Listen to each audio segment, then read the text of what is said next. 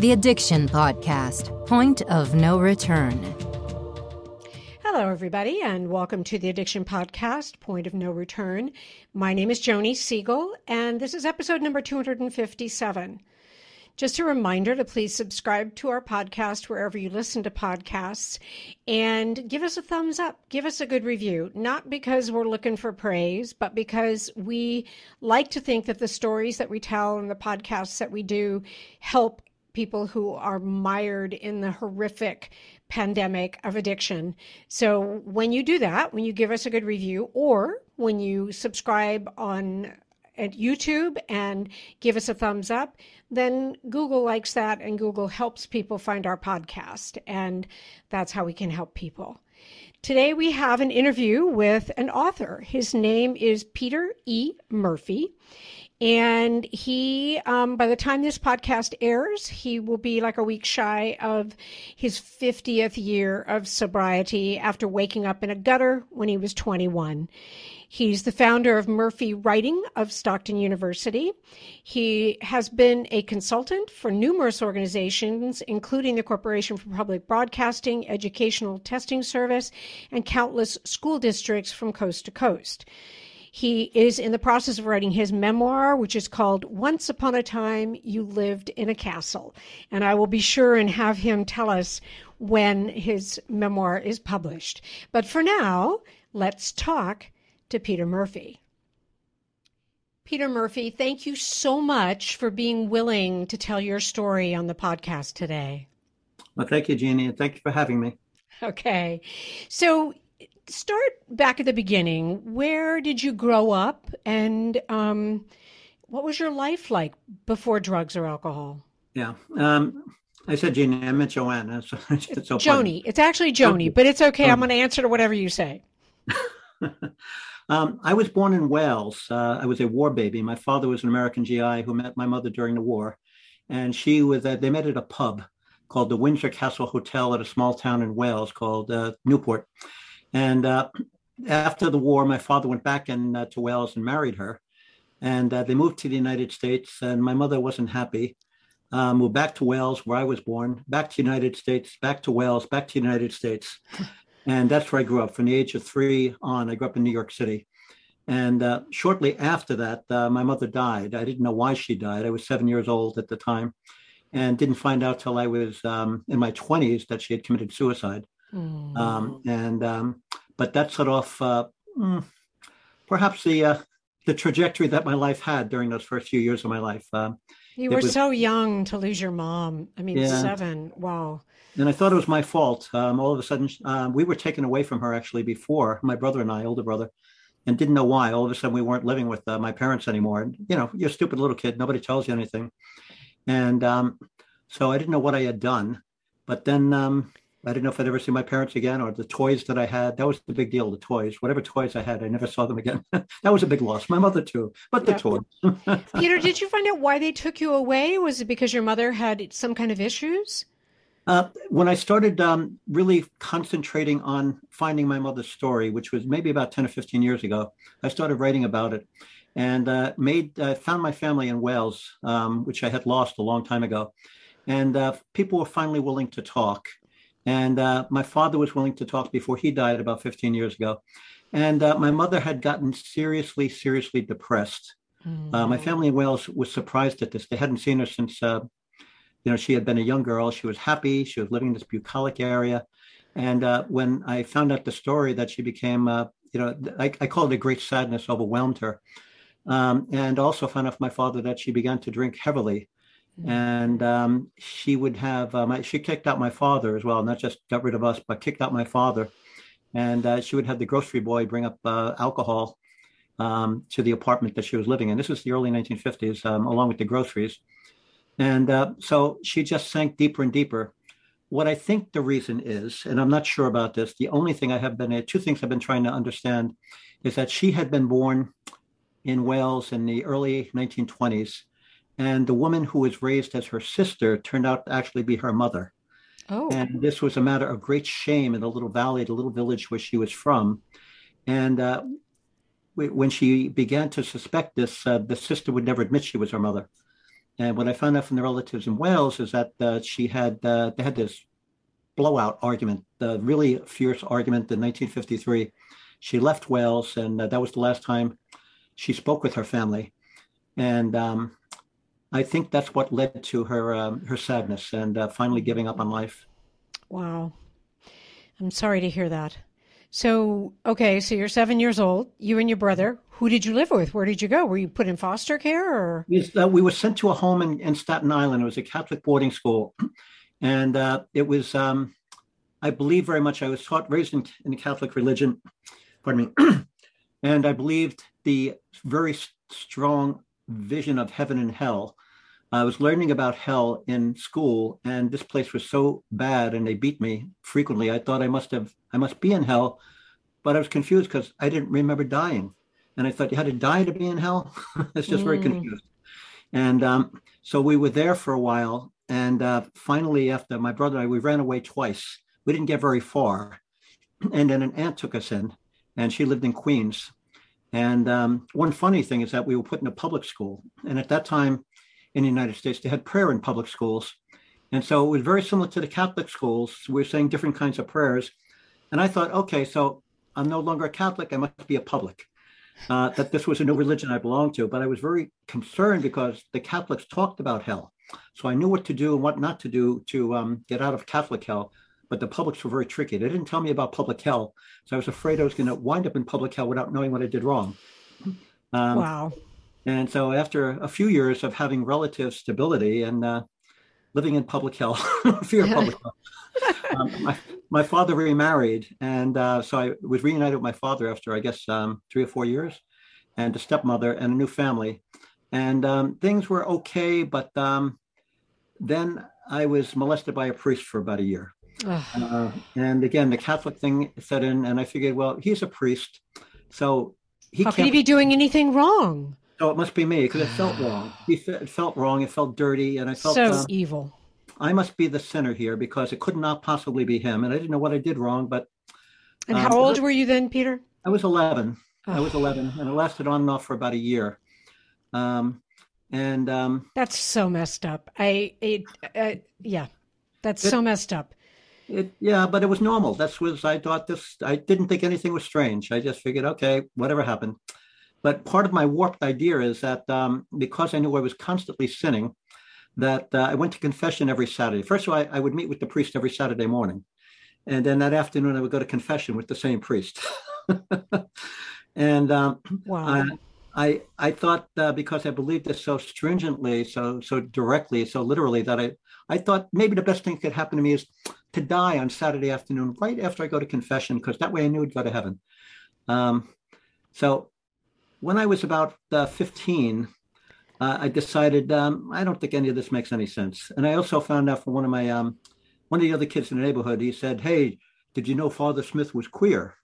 And uh, I said, "No, it's impossible." And then it hit me because I understood what the words meant, and that is when I understood what had happened to me four years earlier it made complete sense to me at that point. Right. And um, I decided, ah, okay. And I began to question everything, everything.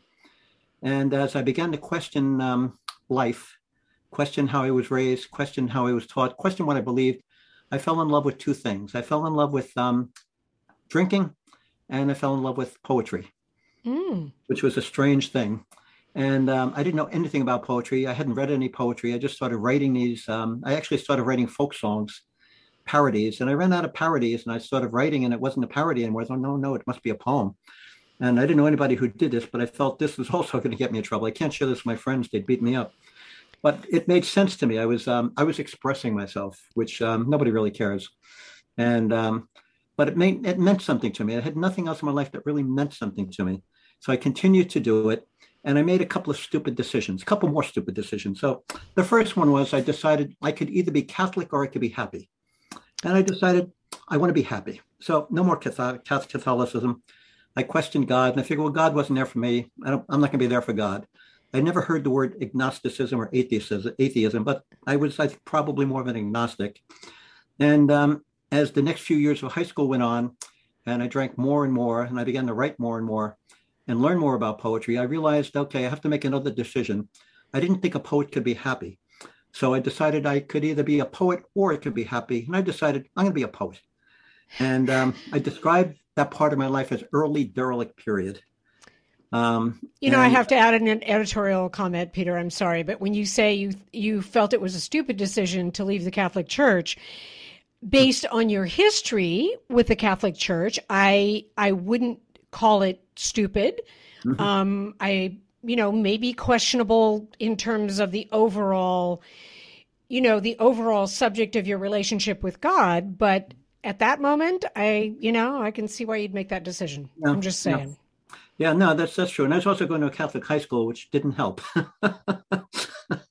yeah. So anyway.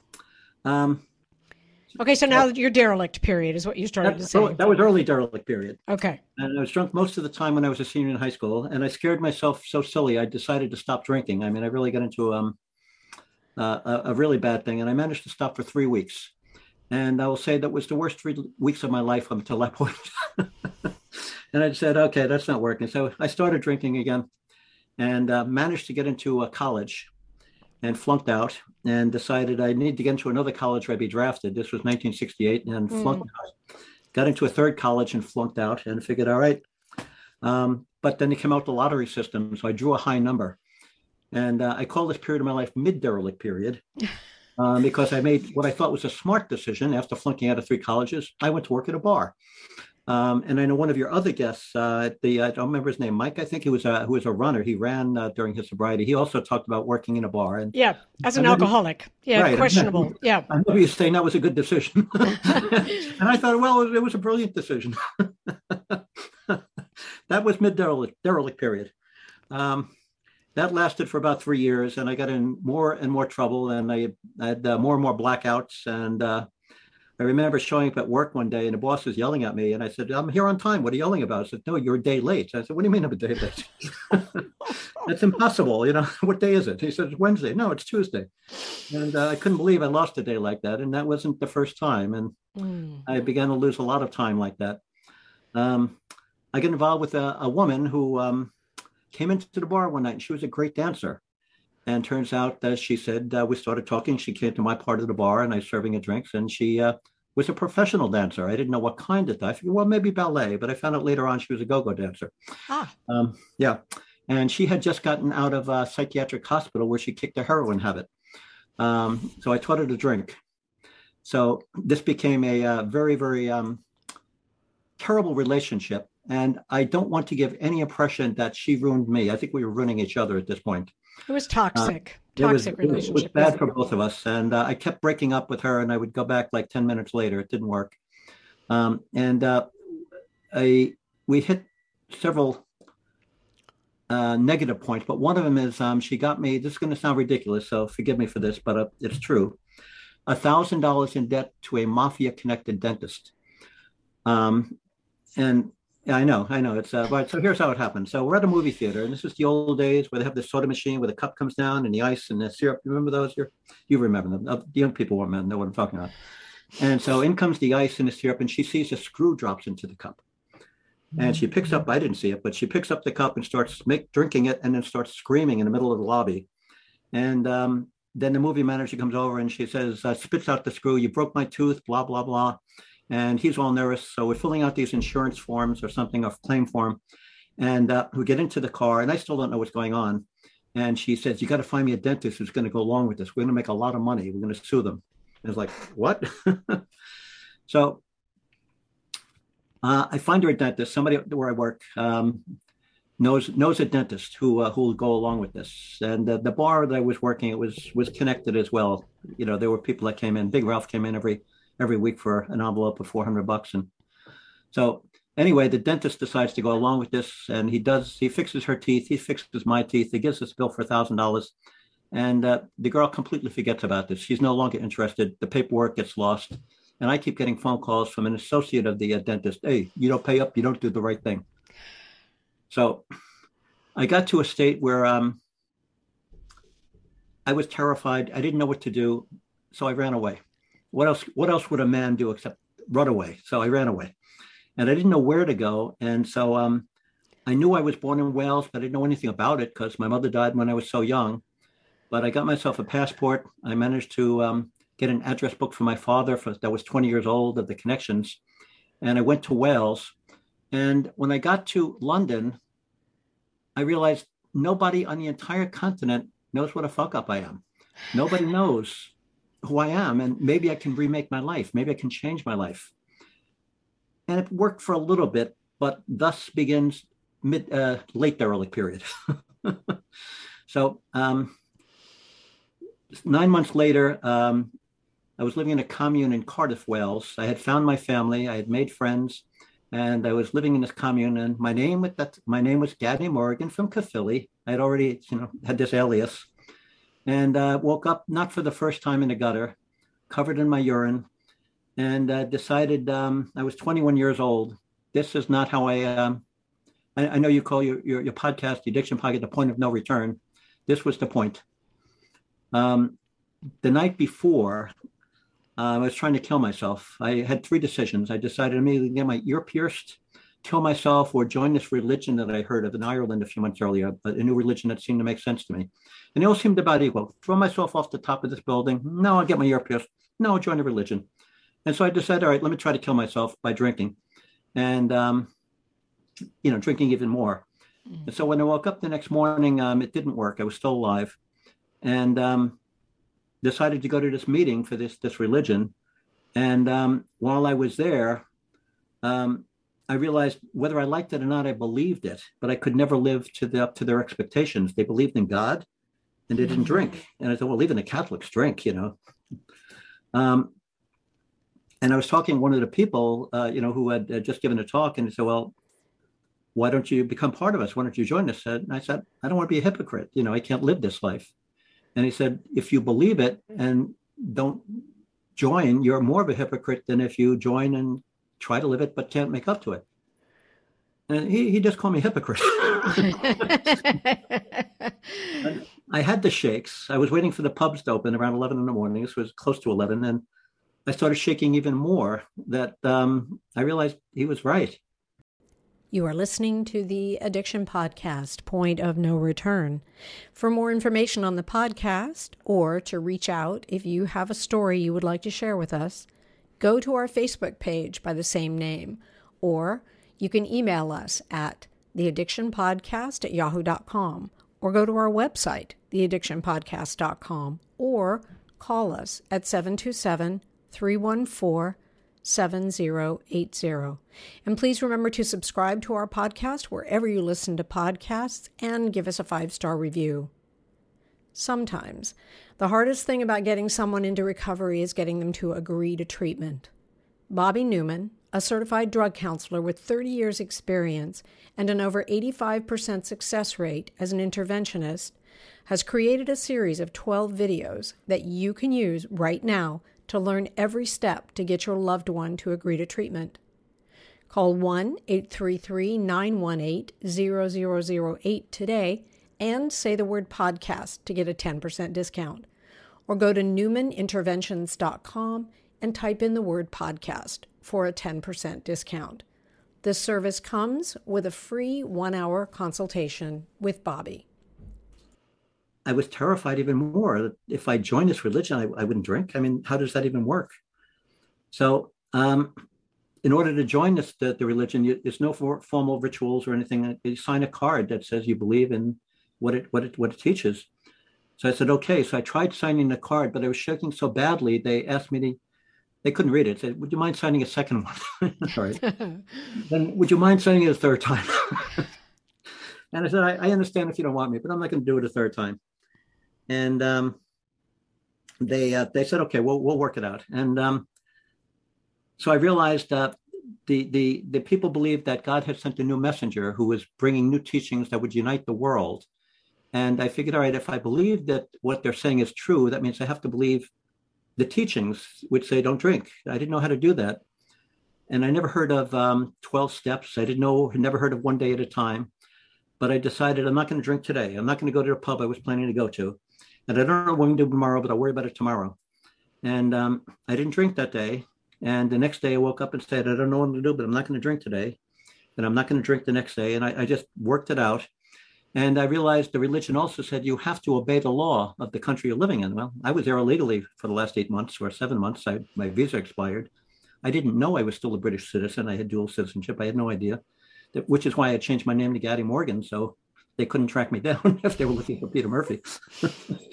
um, so I returned to the United States and decided I had to um, try to become a better person, try to grow up, try to make friends with my family. And so I did. And I tried at that point, I was lucky enough to I love the word fashion, to fashion a new life.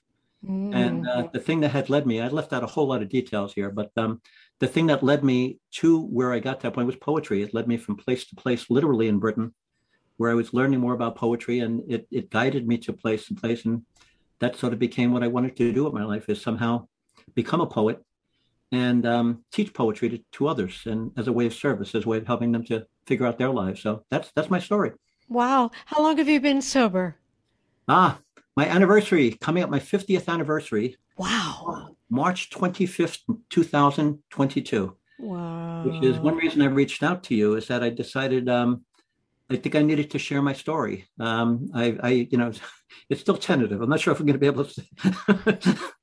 I'm not going to drink today, but I, you know, I I applaud you because you you you've made it this far and i understand that it's one day i i like to say that there's a, a gentleman that i follow on instagram and he is on the he lives on the isle of man and every day he posts and he says today is day number 520 and then he'll put something in there and then tomorrow he'll go today is day number 521 Wonderful. and and you know and it it's if that works for you that's how you do it that's that's mm-hmm. just that's how you do it. So okay, so you you went back to the U.S. Did you have to do anything about the mafia money, or did that kind of go? Uh, yeah, that was the first thing I did was paid them off. oh, okay, okay. So you took me over a year. But I first I called up and I said, "Look, I'm sorry. Please don't break my legs." yeah, I'll pay. I'll pay, and I did. I paid the I paid the vig, which is the interest. Well, I don't even remember what it was now. It was 50 years ago, but but I did. That was the first thing I did. okay. Okay. Good. So now you're not worried about someone coming and breaking your legs. We so, we worked out an agreement. So.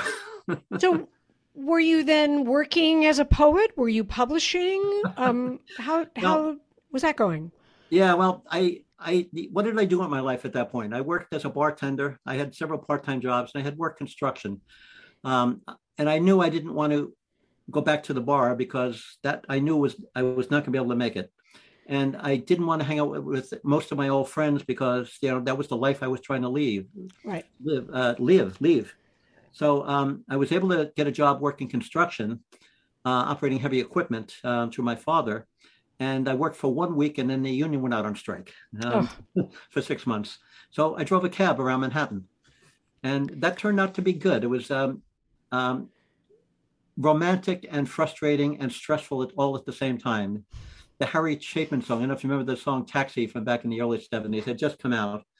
Um, about a taxi driver who has this romance and sees this girl from years before, and she gives him a twenty dollar tip. Anyway, so that was that sort of what added to it.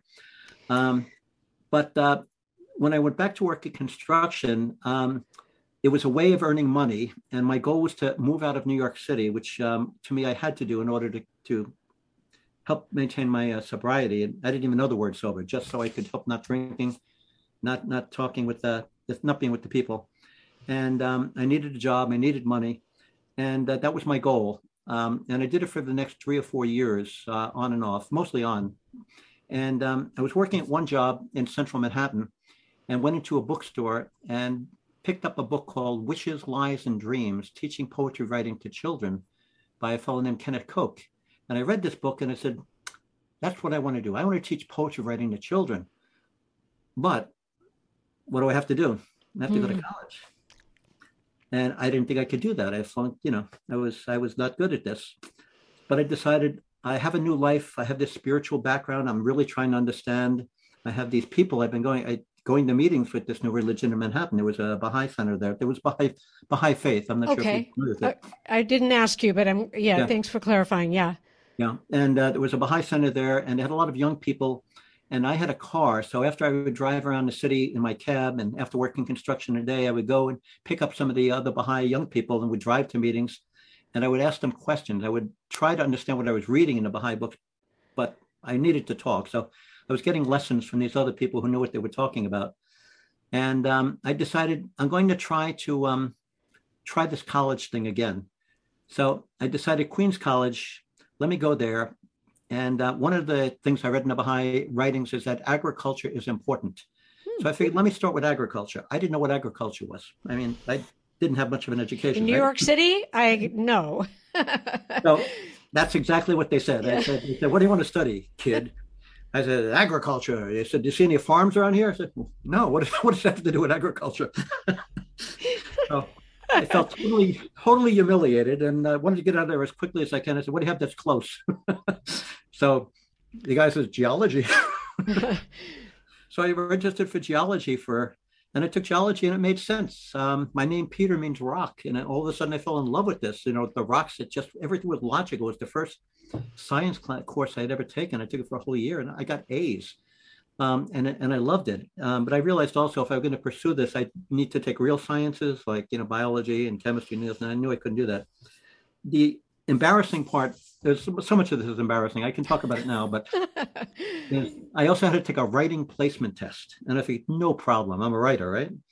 And I failed it so miserably. I was put in the lowest level composition class where I was one of three native English speakers. Oh. Uh, and I was very, you know, this has got to be a mistake. So I, I, went to the head of the um, English department and, said, obviously you made a mistake. Let me look.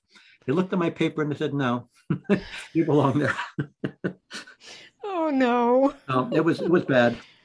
But um, I realized after sitting there like this for a few weeks that wait a minute, I, I, don't know what that is. And I started paying attention and realized I was full of crap. I didn't know what it, I did. I called myself a writer, but I didn't know what I was doing. Mm.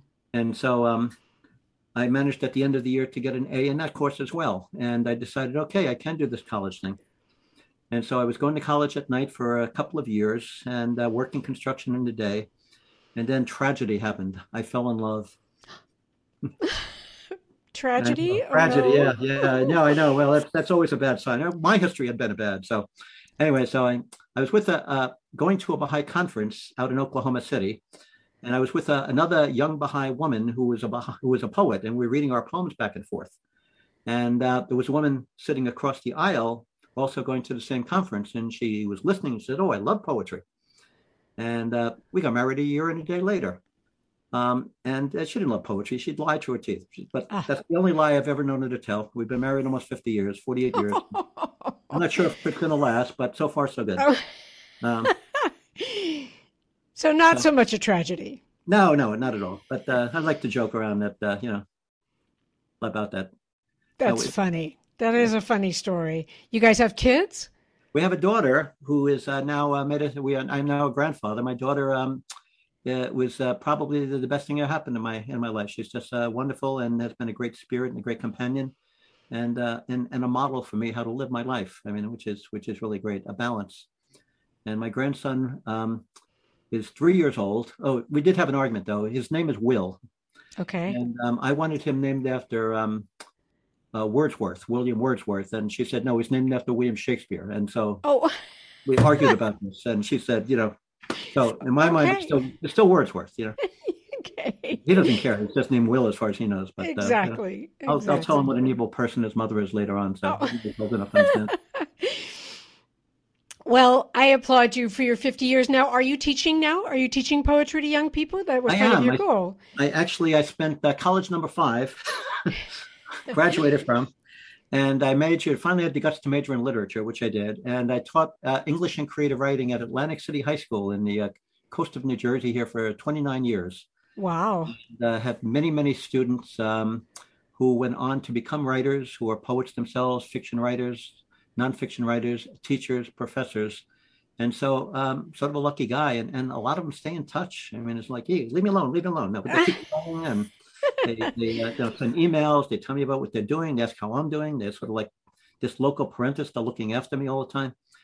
Um, and so um, I retired from that, but then I'd also been adjuncting at uh, Stockton University nearby. Um, uh, teaching uh, whatever I basically I wanted to. Uh, composition I started at first, and then teaching creative writing classes.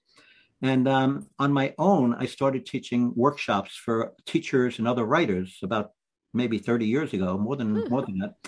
And um, one of the things I had trouble with when I was teaching full time is how do I find time to write? And most writers have trouble with that. And there's this, you know, there's jobs that get in the way, and this awful thing, families that get in the way. They want to be with you. This, you know, mm-hmm. and it's so hard. So I, I in the mid 80s and early 90s for a number of summers um, i went to artist colonies to write and the, they it's wonderful you, you spend a month writing and they bring you food and you don't have to worry about anything the trouble is when you go home nobody does that you know. You have to go to work you have to cook your own food you know to be with that. So i decided um, back i guess around 1989 or 90 i started renting a hotel room one weekend a, a month and i went away and i created my own little artist colony. And it worked and i began to publish more and more and i was writing stuff that i liked and i was doing more workshops. And as i was doing more workshops um, people said well how do you find time to write? And i said i rent a hotel room one week a month. And um, so people said i wish i could go with you and after hearing this enough um, i stupidly made the decision let me bring people with me one time so i rented a block of hotels at a resort town on the jersey uh, shore called cape may new jersey and uh, invited people to come with me, and I called it the Winter Poetry Getaway. And I was hoping to get 15 people, or I was going to lose a lot of money, and I had 20. Oh wow! Uh, I know. It's like, oh okay. And uh, the following year, I was going to do it again, but then people that said, I don't write poetry, I write prose. Can I come? So I said, well, all right. So I called it the Winter Poetry, and I put and prose in parentheses. And they didn't like the parentheses part, so we did it a third year and got without the parentheses. So it went from 20 people the first year to within seven years over 200. Wow. And I had no time to write anymore because I was doing this all the time when I wasn't teaching full time. And um, then um, when I retired, um, I brought my daughter on, that, that brilliant young woman I was mentioning a few years ago. And I figured she would, you know, she was really smart. She could file and stuff like that. Well, no, she was smarter than that. we wound up growing it even more. We started doing workshops up and down the Eastern Coast in Florida and New Hampshire and Europe. Wow. And, um, and no more time to write anymore. Oh. and um, about seven years ago, um, uh, Stockton University uh, made an offer that they wanted to acquire Murphy Writing. And so uh, we didn't know what that meant. I never heard of a university uh, acquiring a private business, but we negotiated and they uh, they now at Stockton University, uh, sorry, Murphy Writing of Stockton University, and they hired myself, my daughter, and the other employees that I had, and now it's uh, it's been a good match. So wow. Well, congratulations so, on the success of that. Thank you. It's strictly an accident because I didn't mean to do it. As I mentioned, it's just like, okay, well, these people want to come with me for a weekend. You did what you you did what you were passionate about, and I think that that that makes a huge difference. Do you know? I mean, you'd gotten clean and sober, and you found your passion, and you kind of moved ahead with it. And typically, when you do that, other people want to follow along because they admire it. I admire it. No, thank you. Thank you. You're welcome. You're yeah. welcome. And you're writing a memoir. Right. It's um I uh, I'd been what happened in um I mentioned earlier that I found out my mother had killed herself. Um and, and it was about two years after I got sober. Okay. And at that point my father had gotten sober recently as well. Uh, he had been um, a lifelong drinker. His father had been his father before him. I can go back to my great grandfather on my mother's side, father's side, and my great great great grandparents on my mother's side, alcohol and all ends. And um, my father had a heart attack and decided to change his life. So he um, he stopped drinking, and uh, we had our first conversation as adults. Um, hmm. And I asked about my mother. I said, "Well, you know, what was she like, and what happened?" And it's when he told me she killed herself, and I was so shaken. I had no idea that um, I buried it. I didn't talk to anybody. I didn't tell my wife that this happened, and that sort of thing doesn't stay buried. So after about 15 years or 12 years at that point, two things happened. I started to have drinking dreams, um, which um, I'd been sober now for almost 15 years, and all of a sudden I'm drink, wake up in the middle of the night, and uh, I want to drink, and it scared the hell out of me. And um, I started dreaming about my mother, and she wanted uh, me to pay attention too. So it was either start drinking or do something else. So I started writing, and I started writing about it in poetry. And uh, the thing about poetry, it can disguise it with myths and fairy tales and other stuff like that. And I did that, and that seemed to work. I was discovering a lot because I, you know, as a kid, I wanted to write to express myself. But when I realized that's, you know, nobody really cares, I didn't really care. I started writing to discover and reveal and understand. Um, and it's what writing can do. You know, the process of not just writing what you know, but writing to explore. And um, I have a friend who's a terrible friend. She wanted me to do more. and she's uh, wanted me to write a, a, memoir. And so I said, all right. After she nagged me for a couple of years, so I started writing a memoir, and I figured this I don't have to be in my own memoir. This is about my parents; it's their story. So I called it uh, D-Day: A Love Story. And uh, so after a couple of years, she asked uh, to read part of it, and she said, "Where were you in the story?" I said, "I'm not in the story." She said, "Why not?" I said, well, "I don't want to be in my memoir." so she called me on it again, and I tried again, and the, the new version was called um, uh, called "You Go to My Head," and it comes from the title of a jazz standard from World War II um, that was popular in Europe at the time, in Britain, and it's about the intoxication of love and alcohol. And I figured this is a good theme. And so I worked with that for a number of years and got to um, a point where I just um, didn't know where to go next. And so the new title became Next. and uh, worked on that for about a year or two. And uh, the final title, the one that I know this is the good title, is called Once Upon a Time You Lived in a Castle. And it incorporates several things. One is this sort of fairy tale aspect, uh, the little boy growing up in uh, without a parent, you know, like in all the Walt Disney movies, the mother dies, and you know, there's the evil stepmother and all this other stuff. The mythical past, there's all of the forests that he has to go through to kill the monsters and demons. And then the literal part, I mentioned earlier that um, the pub where my parents met was called the Windsor Castle Hotel. Mm-hmm. So there really is a castle. Mm-hmm. And when I returned to Wales, uh, when I was 20 years, when I was 20 years old that time, that's the first place I went in Wales was to the Windsor Castle Hotel. And of course, nobody knew who they were. Um, I did find my family at that time. And, um, and over the years, I, I keep going back to the Windsor Castle Hotel in order to try to, I don't know, get a feeling about my mother. And I was even, even able to turn convince the new owners to let me go upstairs into the apartment where I lived. Oh, wow. And the place was a ransack. It was a real mess. It was falling apart. Mm-hmm. Uh, but I was able to do that. And it was just lovely just uh, to be there. And um, I felt close to my mother, even though you know, she hadn't been there in 70 years, uh, whatever, how many years. But it was a connection. And my earliest memory when I was about three was um, being up there, looking out. I was standing on a piano bench, looking out the window down at these men loading kegs of beer into the pub. They were rolling it down. And I was fascinated. And I didn't see there's a woman, I just still don't know who the woman is, sneaked up behind me. I thought she sneaked, uh, snuck up and smacked me on the bottom and yelled at me for standing on a piano bench.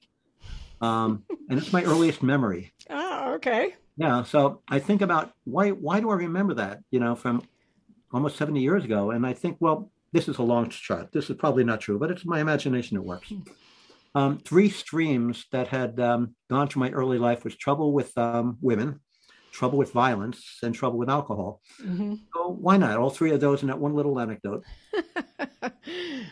Very cool. Well, Peter, thank you so much for taking the time to talk to us today. I mean, you know, great on your career, but even more great on almost 50, well, by the time this goes up, basically 50 years clean and sober. I know it's not easy. Um, but you're doing it one day at a time and that's kind of the way it has to go. And you know you're helping others write and be creative and you know i i love that. Thank you for well thank you. Thank you and thanks for having me and bless you. Thank you so much for listening today. I thought peter's story was a good one in that it's an inspiring story. It um, breaks my mother's heart to hear about what he went through as a child, and no child should have to go through that. And um, anyway, he pulled out of the alcoholism. He's almost 50 years clean and sober. And, you know, he's really turned his life around and he's helping other people, you know, achieve their goals in terms of writing. So it's a good story. I hope that it gives you some kind of inspiration that sobriety is possible and that you can absolutely turn your life all the way around. And if, if it's not you that's addicted, if it's a loved one, they can turn their life around. However, if they're not reaching that point of no return on their own and you're not reaching it on your own, you need to reach out for help. Okay? There are interventionists, there are organizations, there are churches. You can get help, but you have to ask for it. We'll be back again next week. We're closing in on the end of our fifth year. Thank you so much for listening. You have been listening to the Addiction Podcast Point of No Return. For more information, reach out to us on Facebook or go to www.theaddictionpodcast.com. Our email is theaddictionpodcast at yahoo.com.